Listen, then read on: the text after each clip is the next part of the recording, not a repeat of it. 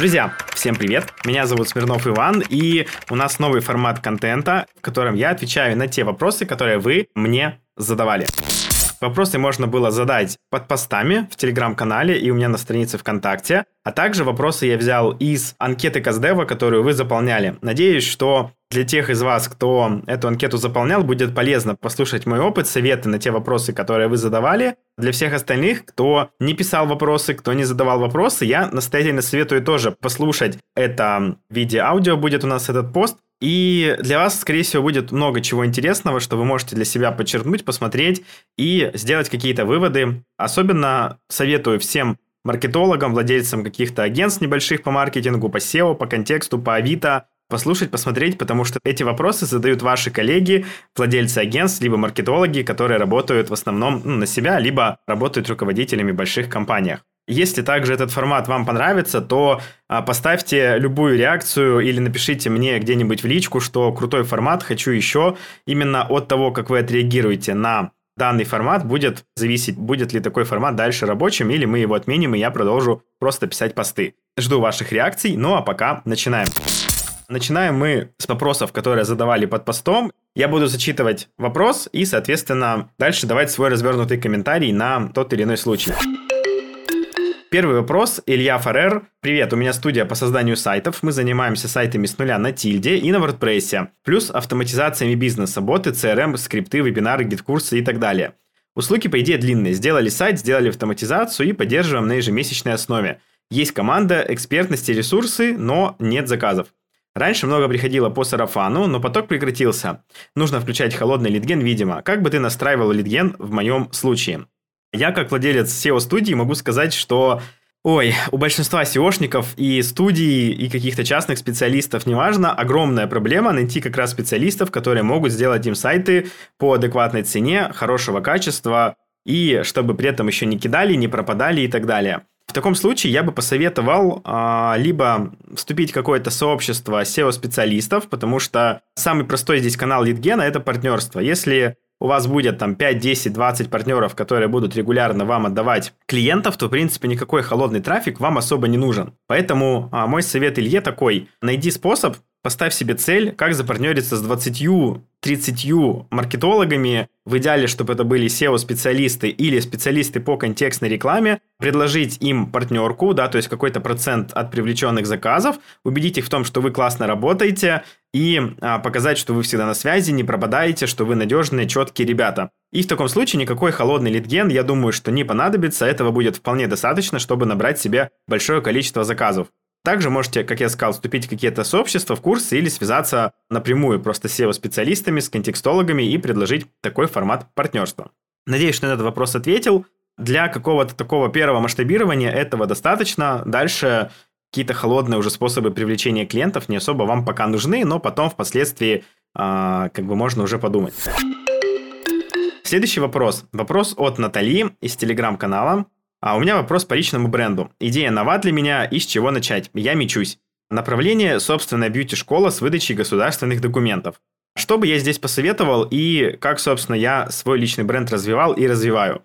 Во-первых, намного лучше заниматься личным брендом, когда есть какой-то наставник или обучение. Поэтому первое, что я бы сделал, это нашел для себя обучение по личному бренду, которое реально дает крутые результаты, где есть хорошие кейсы, и а, для себя бы выбрал, куда бы я хотел пойти учиться. Второй шаг – это когда выбрали обучение, там его купили, не знаю, это наставничество или какой-то курс. Важно а, забыть все, чему тебя учили в школе, как говорится, да, то есть идти туда с чистой головой и делать все так, как тебе рассказывают на обучении. Если говорят, что нужно делать рилсы, значит делаем рилсы. Если говорят, что нужно писать посты вот так, а не вот так, то делаем именно так, как нам говорят на обучении. И только когда уже всю схему попробовали на себе, только тогда мы уже начинаем что-то придумывать от себя, что-то тестировать, экспериментировать.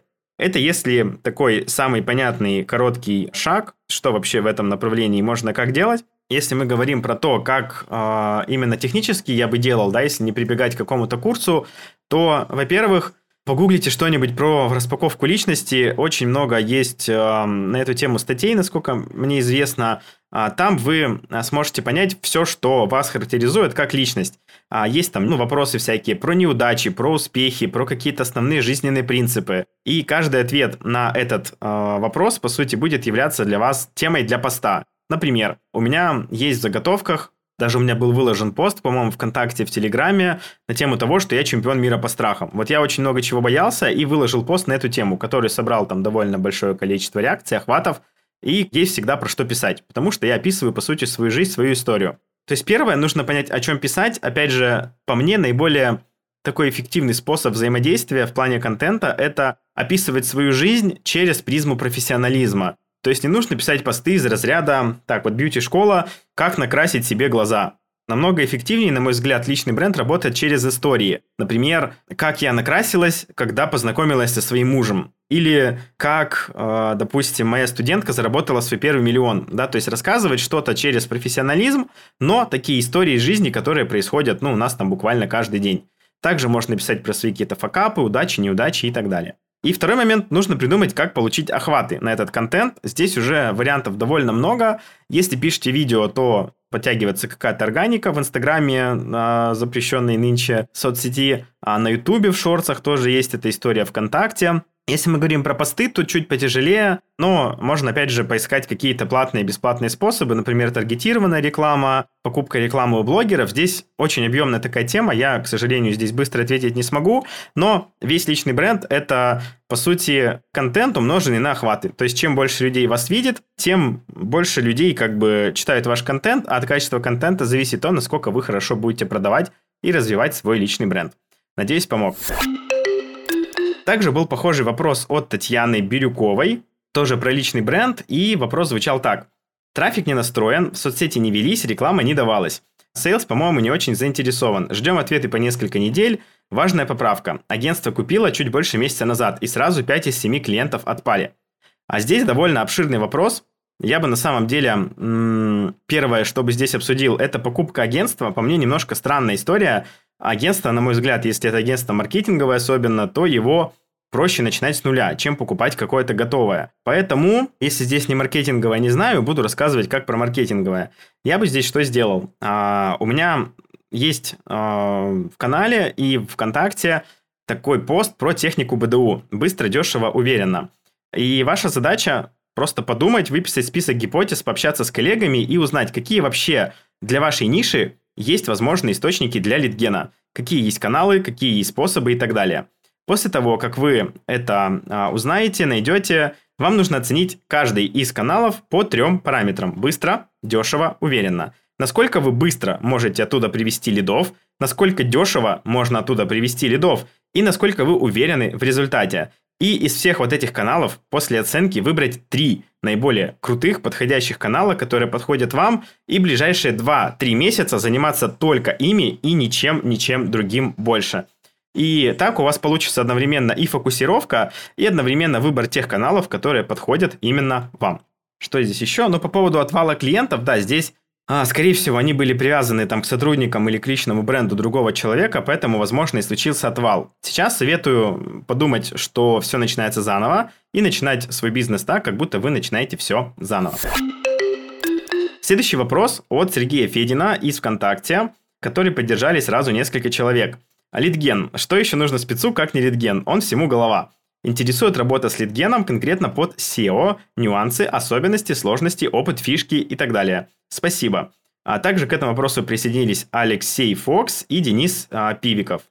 Давайте здесь тоже немножко поподробнее остановимся, подискутируем, расскажу свои мысли. Литген всему голова. Здесь я одновременно и согласен, и не согласен, потому что как только у вас у всех получится наладить литген, всплывет огромная куча других проблем. Опять же, советую переслушать историю про технику БДУ, которую я рассказывал до этого. А почему она такая крутая? Я мог бы вам сказать, Сергей, запусти контекст, это точно работает, у меня у ребята в наставничестве с контекста там офигенные результаты имеют, но прикол в том, что нет, оно так не работает. У всех у нас есть какое-то свое видение, направление, понимание и собственные навыки. И для кого-то намного проще запустить контекст. Для кого-то намного проще и эффективнее получается запустить таргет. Кому-то классно, удобно знакомиться на конференциях. Но если мы возьмем какого-нибудь стесняющегося мира парня, не знаю, там, который заикается, у него большие проблемы с речью, он не очень там опрятно выглядит, и скажем, иди выступай на конференциях, привлекай себе лидов, то, наверное, наверное, в этом особого успеха не будет. Поэтому про технику БДУ переслушай, а, но пару советов здесь все-таки более конкретных дам. Если мы говорим именно про SEO-шку, каналы, которые больше всего, на мой взгляд, работают и подходят для новичков, ну точнее, начинающих лидген специалистов.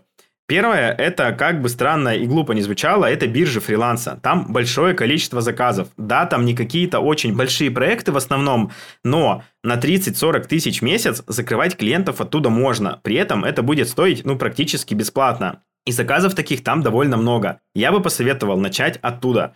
А второе, что бы я посоветовал, ну, это, соответственно, вести свой личный бренд и добавляться в друзья, там, каким-то ребятам из различных сообществ. А, там зачастую сидят предприниматели, которые могут у вас услуги покупать. Третий совет, который я бы дал, это максимально опубликовать все возможные свои кейсы и тестировать запуск платного трафика на кейсы, будь то Яндекс Директ, ВК и так далее. Но опять же, у кого-то это работает, у кого-то нет. Очень много сидит у нас в голове, и поэтому у кого-то это работает как раз-таки, у кого-то работает не очень. Что бы еще посоветовал? А, слышал несколько кейсов, как ребята с Авито очень хорошо живут и работают на этом канале Литгена.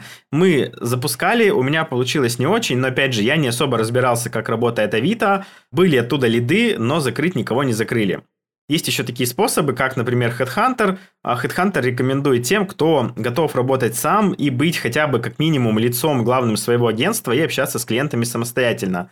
Если этот способ подходит, то Headhunter точно твоя тема. Что еще? Email рассылки. Email рассылки, если умеешь запускать, если опять же готов там массово общаться с клиентами, работать с холодником, то email рассылки, холодные обзвоны подходят, но если тебе нужно закрыть пару-тройку клиентов всего лишь, то я бы эти способы не советовал, потому что там довольно холодная аудитория, у которой нет сформированного спроса, и с ней довольно сложно общаться. Но сложно не значит невозможно.